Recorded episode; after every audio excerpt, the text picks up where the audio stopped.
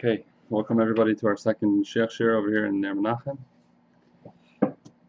Um, just a slight recap of last time. They told me that uh, that the best way to learn over here is to feel learn the mimer inside. So this time we're just going to learn the mimer.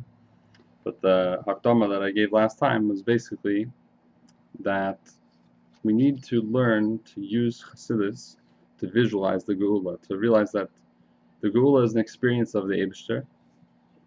It's Eibishter revealing himself in the world, and that sounds like something that maybe we can't really know what that is until it actually takes place. And we said that to a certain extent that's true, but it's also true that Chassidus is describing to us what that experience is going to be. And one of the reasons why Chassidus is doing that is so that we can learn about it and learn to visualize it and grow in our emunah and our tzipiyah for Mashiach based on a thorough understanding of what is actually going to happen when Mashiach comes, beyond just the physical descriptions, but also the spiritual aspect of it. So in that shir, I mentioned how in different Maimar of Chassidus, um, the Geula is compared to different experiences like Nevuah, and like Kriyas Yamsuf, and like the Gilead of the Beis HaMikdash and Matan Torah. So it's in those Maimarim that talk about those subjects where you often find a lot of the understanding of what's going to be in the Geula. So this Maimer that I've chosen for us to learn, for however long it takes us to learn it, um, is the first Maimer of the Rebbe that really goes into the subject of Kriyas Yamsuf.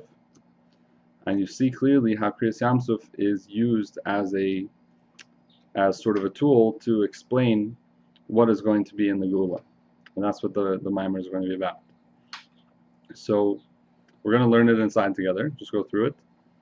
And we'll spend more time on those parts of the Maimer that are that are shaykh to this discussion of visualizing what's going to be in the geula based on Chassidus. So since we're going to learn inside, so everybody should just, I'll read and translate, then everybody should feel free to jump in whenever they want. It's not uh, such prepared or like tight shir, you know, we can have a discussion and, and it's all good. Okay, so let's jump right into it and uh, we'll just all learn together and we'll see what happens.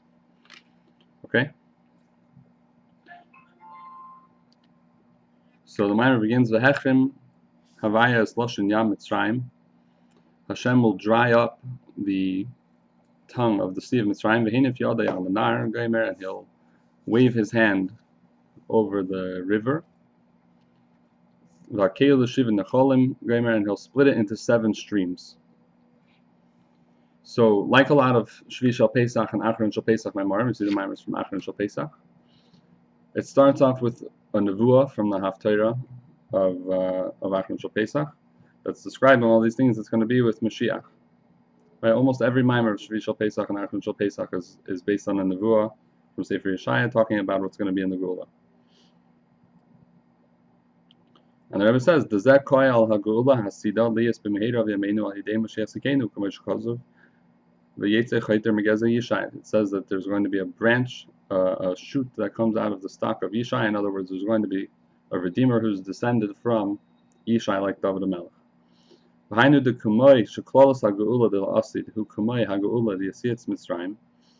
Just like we know that there's there's a general rule that the whole geula that's going to be in the future through Mashiach is similar to the geula that happened in Mitzrayim. Kumoi shekosuv Ki Mitzvah Me'eretz Mitzrayim and the Flois, the Navi Micha tells us that just like the days of our going out of Egypt, Hashem is going to show us wonders again when we go to the Geula. So there's this general concept of a similarity between the Yitzis Mitzrayim and the delasit. So just like generally they're going to be the same, also the details of them should be the same. Like the end of the pasuk says um, that it's like the days of your going out or going up from Eretz Mitzrayim. Now the Rebbe is going to ask a few questions.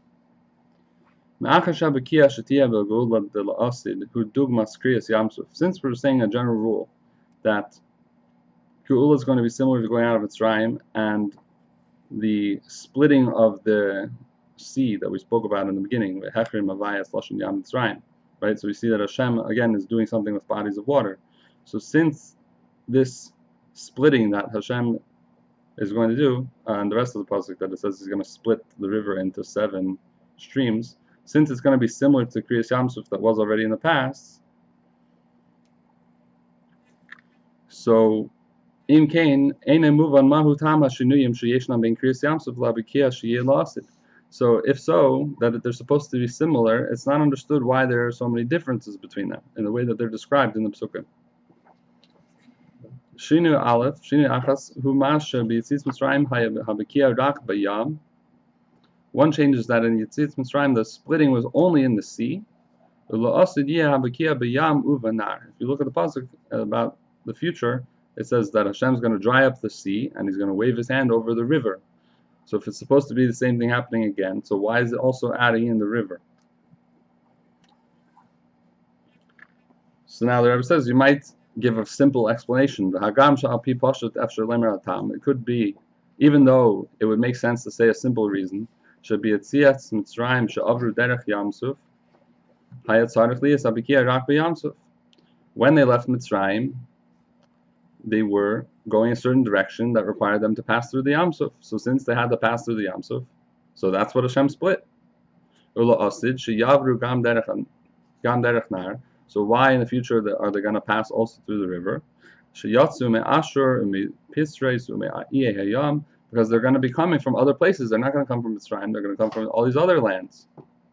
So yeah Sarnakhlia Sabikya, but Yamhuvanar. So practically speaking, because they're coming from all these other places, they're also going to have to split a river to get there to Yisrael. Yeah. The Ikol Shiva Nechala means that it's going to be split or it's going to be divided into seven streams. I always wondered about that. Uh, what's the difference? I'm saying because it's mashma that he's gonna there's one river and he's gonna split it into seven streams that divides into seven. Oh, you're saying there's gonna be seven bodies of water, not seven gaps. That's what it sounds like. I don't know. Right. That's interesting. I never. I, I never looked it up. interesting I never looked into it either. It's okay. interesting. And the Maimarim that I've seen that talk about it, it seems to just compare them like point blank. There's seven. This one's right. seven. This one's twelve. Right. Um, that's an interesting point. I've never yeah. seen it addressed. I don't know. Good question. If you find anything on it, let me know. yeah. Um, maybe if there's seven streams, there's six gaps. Yeah, but the right? always talks about seven. Right. That's, yeah. Seven sounds like. Two. So maybe then it's eight. Then it will be seven gaps in it. Eight is Mashiach. You know. Right. We should look up the Mefarshim. They probably deal with it. Um, so, so the Rebbe says, seemingly you could say a practical reason. Let's not make a big deal out of it. They're going back then. They went through the sea. This time they have to go through the sea and the river. We have to go through the sea and the river. I should say. Right? It's a, it's just a practical thing.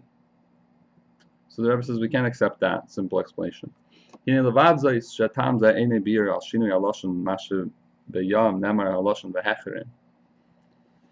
So aside from the fact that this simple explanation doesn't ex doesn't explain the change in the wording, that this time by the sea it says vehechrim, which it does not say about the Kriyas Yamsuf that was by Mitzrayim. Shabbatevas vehechrim ish shtei perushim pirush achas hu shavehechrim hu meloshin yoivesh. Right, like I translated at the beginning, that vehechrim means to dry up the sea. Upirush habez hu shavehechrim hu meloshin chedrim lavaya. That that chedrim lavaya is a certain type of dedicating something to Hashem, like hektish. So so, so the Rebbe saying by this splitting of the sea that's going to be in the future, it uses a whole new word, vehechrim, that it never used such a word like that, benegeya to Kriyas Yamsuf. So the fact that Torah is using a different word to describe it, so it can't be that it's really the same exact thing, just that practically it also has to be um, with the river. So, but besides for all that, the Rebbe says that's not the main point. Um, oh, actually, there's another Shinui Lashon. It says that he's going to wave his hand, right? Also a wording that was never used. So, in other words, if it's, again, if it's the same concept, just that it's a practical difference of which bodies of water need to be split for us to get there to straw, so then it shouldn't be describing in such different terms that were not used in the Torah with regards to Kriyas Yamsuf. But the Rebbe says, Hine levadzais, besides for all that, harei yidua shekriyas yamsuf lehaya b'shvil hatzal sayehudim mea mitzrim. We know, besides for all that, that the point of Kriyas Yamsuf was not really to save us from the Mitzrim. In other words, to save us from the Mitzrim, Hashem didn't really need to split the sea. The Levad says, Shahar B'drafim Lamakim, because besides for the fact that Hashem has a lot of ways he could do something, if Hashem wants to do something, he could, he's Kol Yachol, he could find a lot of ways to do it. He's not stuck that he has to do it in a way of splitting the sea. But again, aside for that,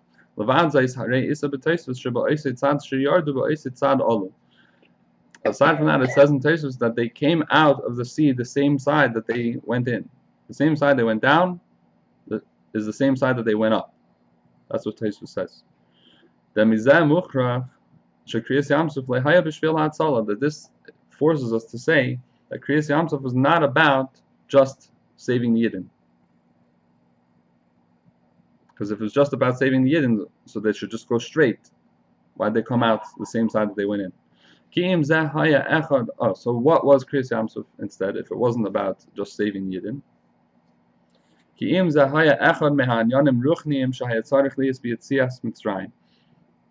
Rather, this was one of the spiritual things that had to happen when the Yidden went out of Mitzrayim. That with this, now that we have have an understanding that Kriyas Yamsuf is a is a spiritual event, so now we understand what it says in the Haggadah, Ilu Lanu Esayam Havirenu Chulu Dayenu. We say in the Haggadah by the Seder that if Hashem would split the sea for us and not pass us through it, Dayenu. How does that make any sense? What's the point of splitting the sea on a simple level? It's to save us, it's to get us through to the other side. So how can we say if he split the sea, but but we didn't go through it, Dayenu? So you have to say that the splitting of the sea itself has some kind of spiritual value. So this all makes sense. Lefisha Indian Kriyas Yamsuf lehaya b'shvil ha'atzala ki'imhu echad hanyanim ruchnim shahaya b'yitzias mitzrayim. It was not about just saving the Yidden. Practically, it was one of again one of the spiritual things about going out of Mitzrayim. Delfiza einemu vantam hashinui shebiyitzias mitzrayim haya habikia rak b'yam,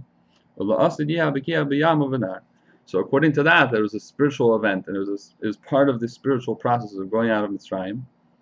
So then, if that's what it was, then I don't understand why la'asid lavei there's going to be a splitting of the sea and a river, because it implies now that there's going to be a spiritual difference, right? Because the whole Kriyas Yamsuf is a spiritual event. So if, if la'asid we're saying there's going to be a splitting of the sea and a river, so that has to be a different spiritual event. Does that make sense? V'oid shino yesh bein habikia de yasias mitzrayim de lasid. And there's another difference between the splitting of going out of Mitzrayim and the splitting that's going to be with Mashiach. Shabakriyas Yamsuf haya ayidei mata. That that Kriyas Yamsuf happened with a staff. Moshe Rabbeinu was holding a staff. The Ta'af ta'af shahaya ayidei yad. K'meshakasim nata es yadcha ala yam. Even though it was through a hand, like the Torah says that that that Moshe Rabbeinu stretched his hand over the sea. But it was still also through a staff. There's not going to be a staff involved. It's only going to be through a hand.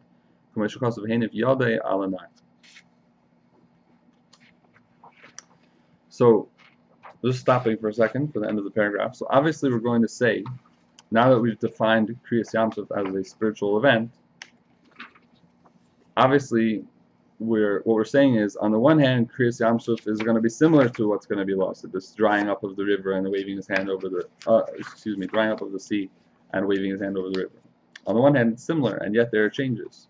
So before we even go further into the mimer we can already see that what we're saying is Kriyas Yamsuf was a certain spiritual event which we're going to have to understand what it was but it was a spiritual event and when Mashiach comes there's going to be a similar spiritual event with a few changes right? So even before we develop the details, you can see how Kriyas Yamsuf, if we understand what Kriyas Yamsuf is, so then we're on our way to understanding what the Geula is going to be. We're just going to have to tweak a few details or add a few details or, or something, but the difference is in the details. But if we understand what Kriyas Yamsuf is, then in a general way, we have an understanding of what the Lakus is going to be in the Geula, right? Right. Okay, so let's go further.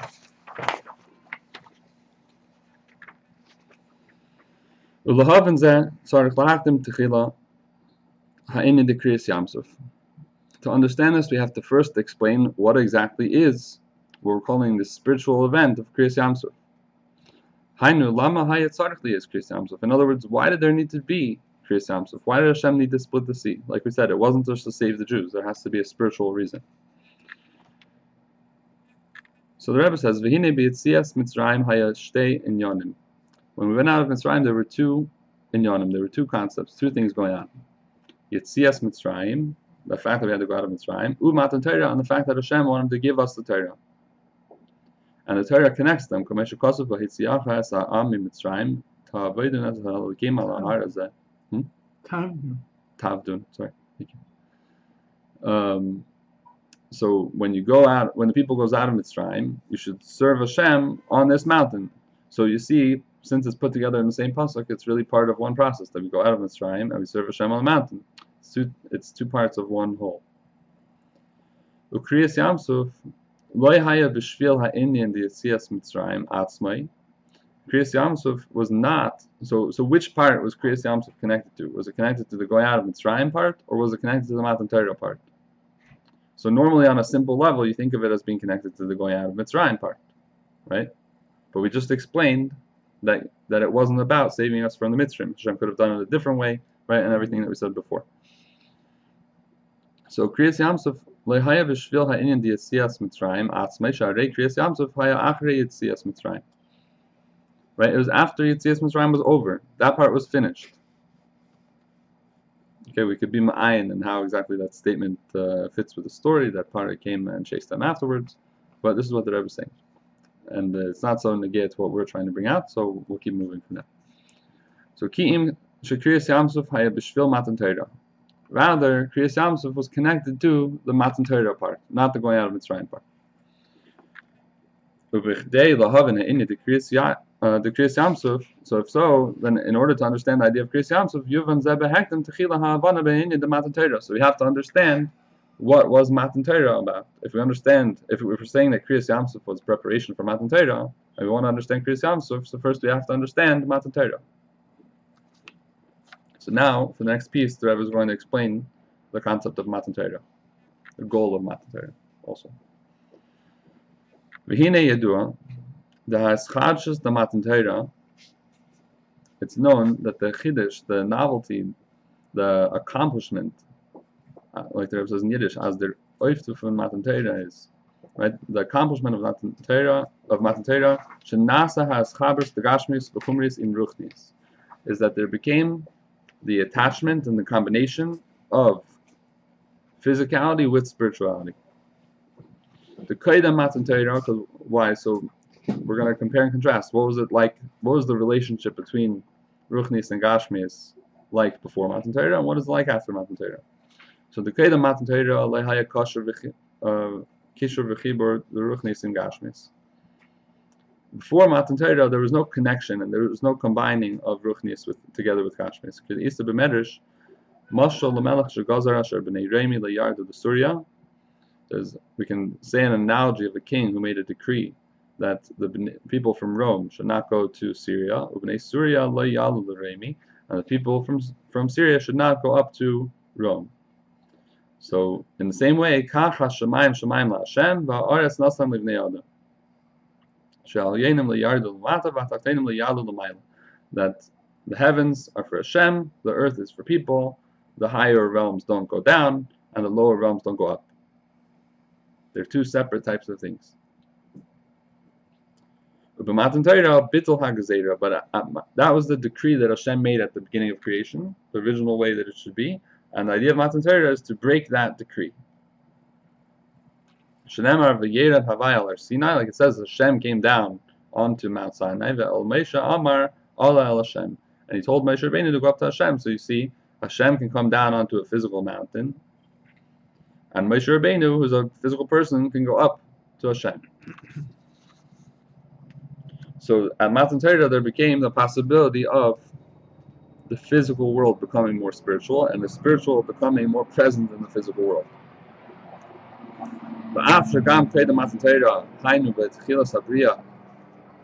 And even though before Matan Torah, meaning at the very beginning of creation, Haya is kashus the ruchnis in gashmis, so, so says the Rebbe, we're going back now. A, a few lines ago, we just said that before Matan Torah, there was no connection. Now we're saying, okay, really there was a connection. The connection is something that's called Bukayach Hamafli Lases. Hamafli Lases, the way it's explained in other places, from what I've seen, and anybody, if you've seen other explanations, you can add. But basically, what it means is that Hashem's taking a, a neshama, which is a spiritual thing, and putting it into a body, which is a physical thing.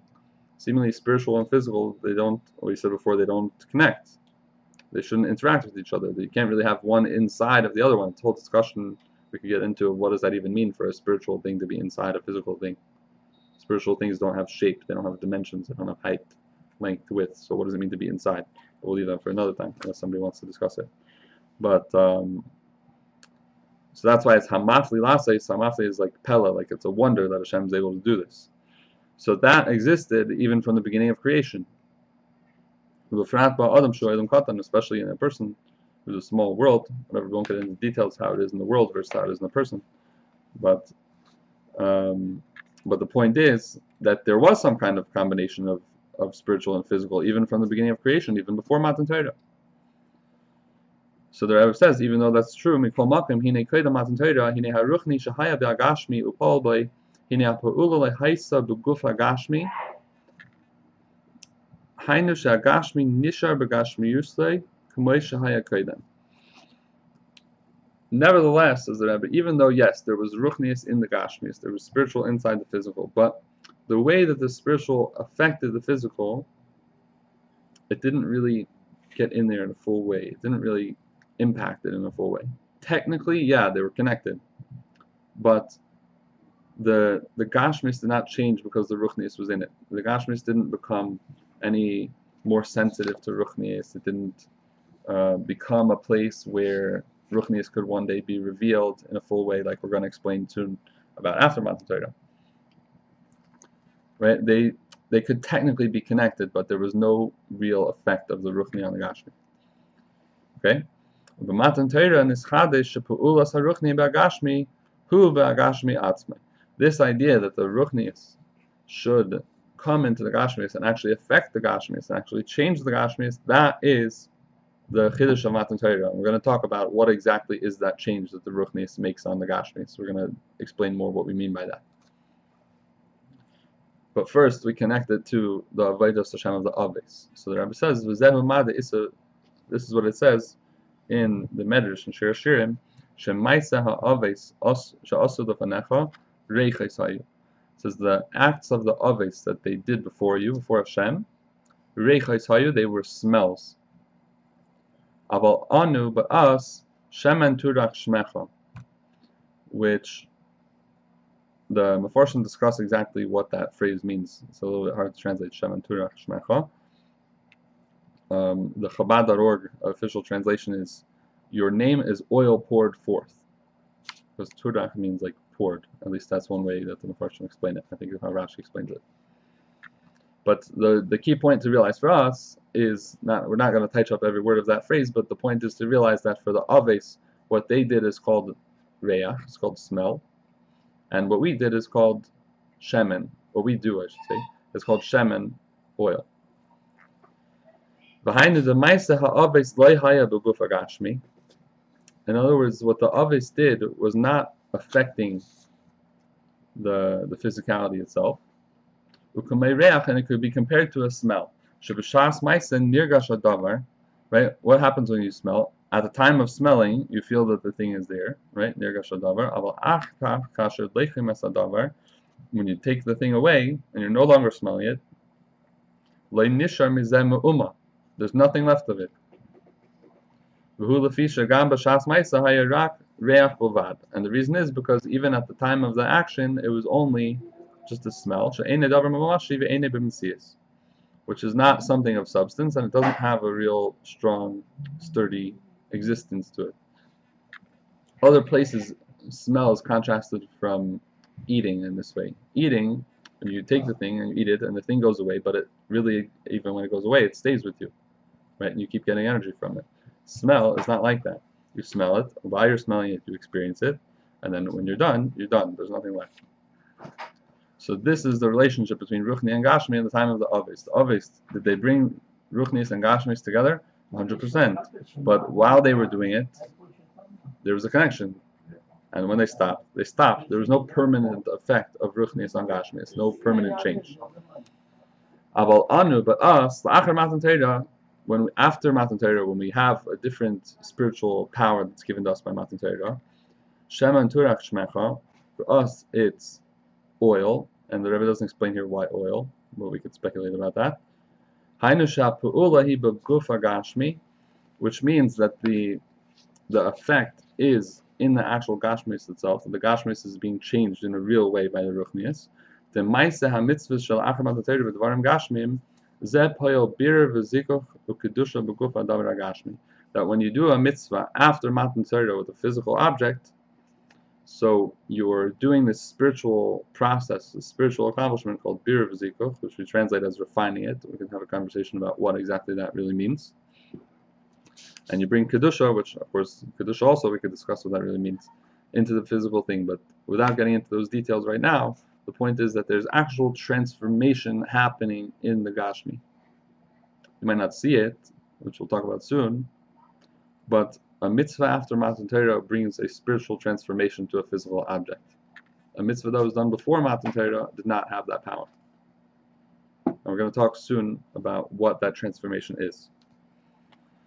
The lachein and nishar zagam that since and, and therefore since the the effect is since the mitzvah is actually bringing ruchnis and the gashmis in a permanent way, so even after the mitzvah is over, the effect stays more like the food that we mentioned before, not like a smell. Right? You eat, you finish the pu'ula, and there's still um, a residual effect afterwards, hopefully. Otherwise, there's not much point of eating. Right?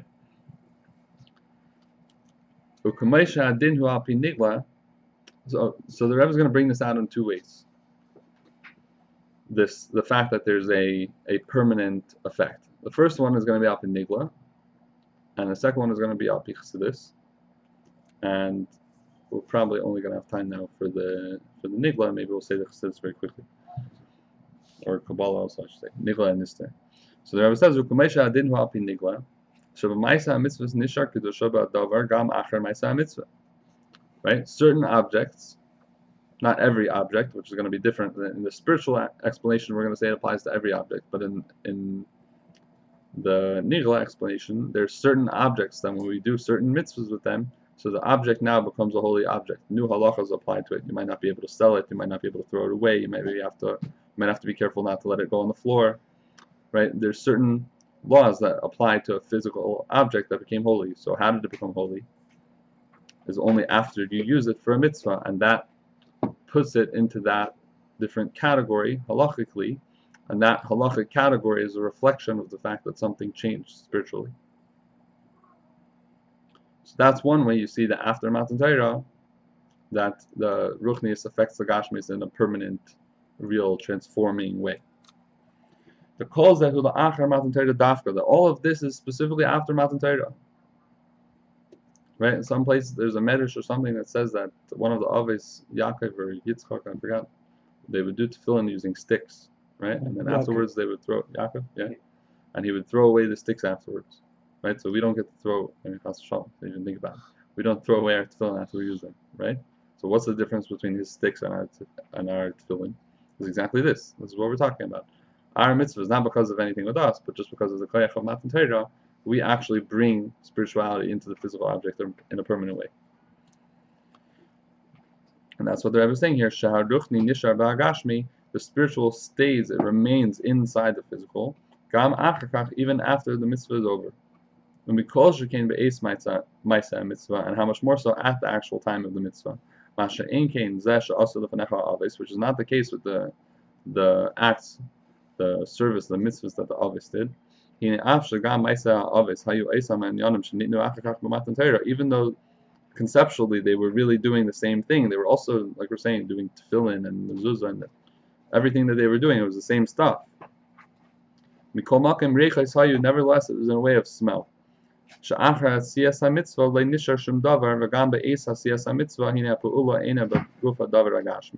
That after they were done with that action, there was nothing left of the Ruchnius, and even at the time that they were doing the mitzvah, it wasn't affecting the Gashmius the same way.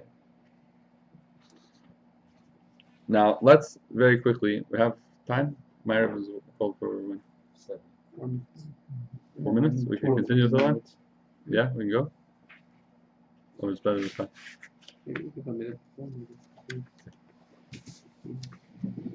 So-.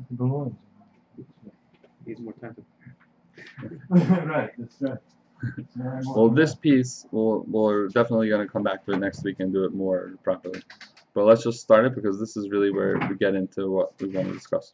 Upinimius adavarim b'zehu, So the, the inner um, explanation of what's going on over here. The Kedem Matan Torah hayatzilus ubiyah shtei devarim nivdalim. You have four worlds, Atzilus, Bri, Yitzira, Asiya. Split them into two categories. Atzilus, Biyah.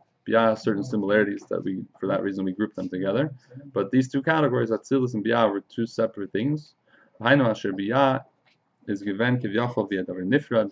That in Biyah, what is it about Elam's Biyah that we put them in one category? Is they feel, they experience themselves as being separate from Hashem. Really, nothing is separate from Hashem.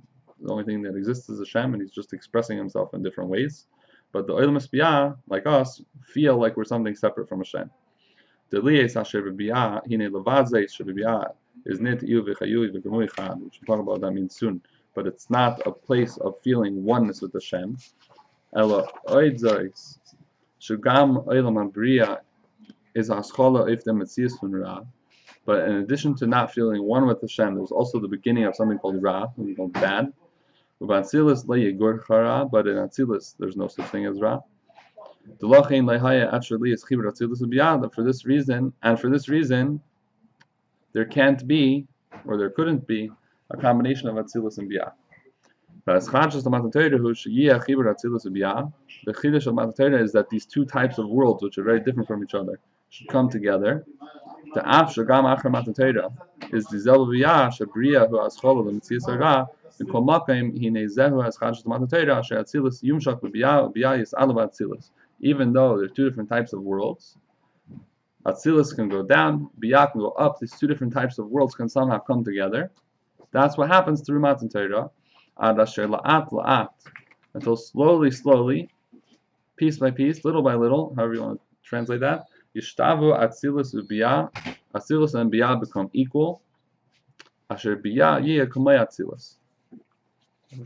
Now, we have to stop now, but if we can decode this paragraph of Atzilus and Biyah, we're going to be well on our way to understanding the spiritual experience of both Kriyas Yamsuf and the Geula. So we'll pick up with that next time. Mashiach now. Go, yeah.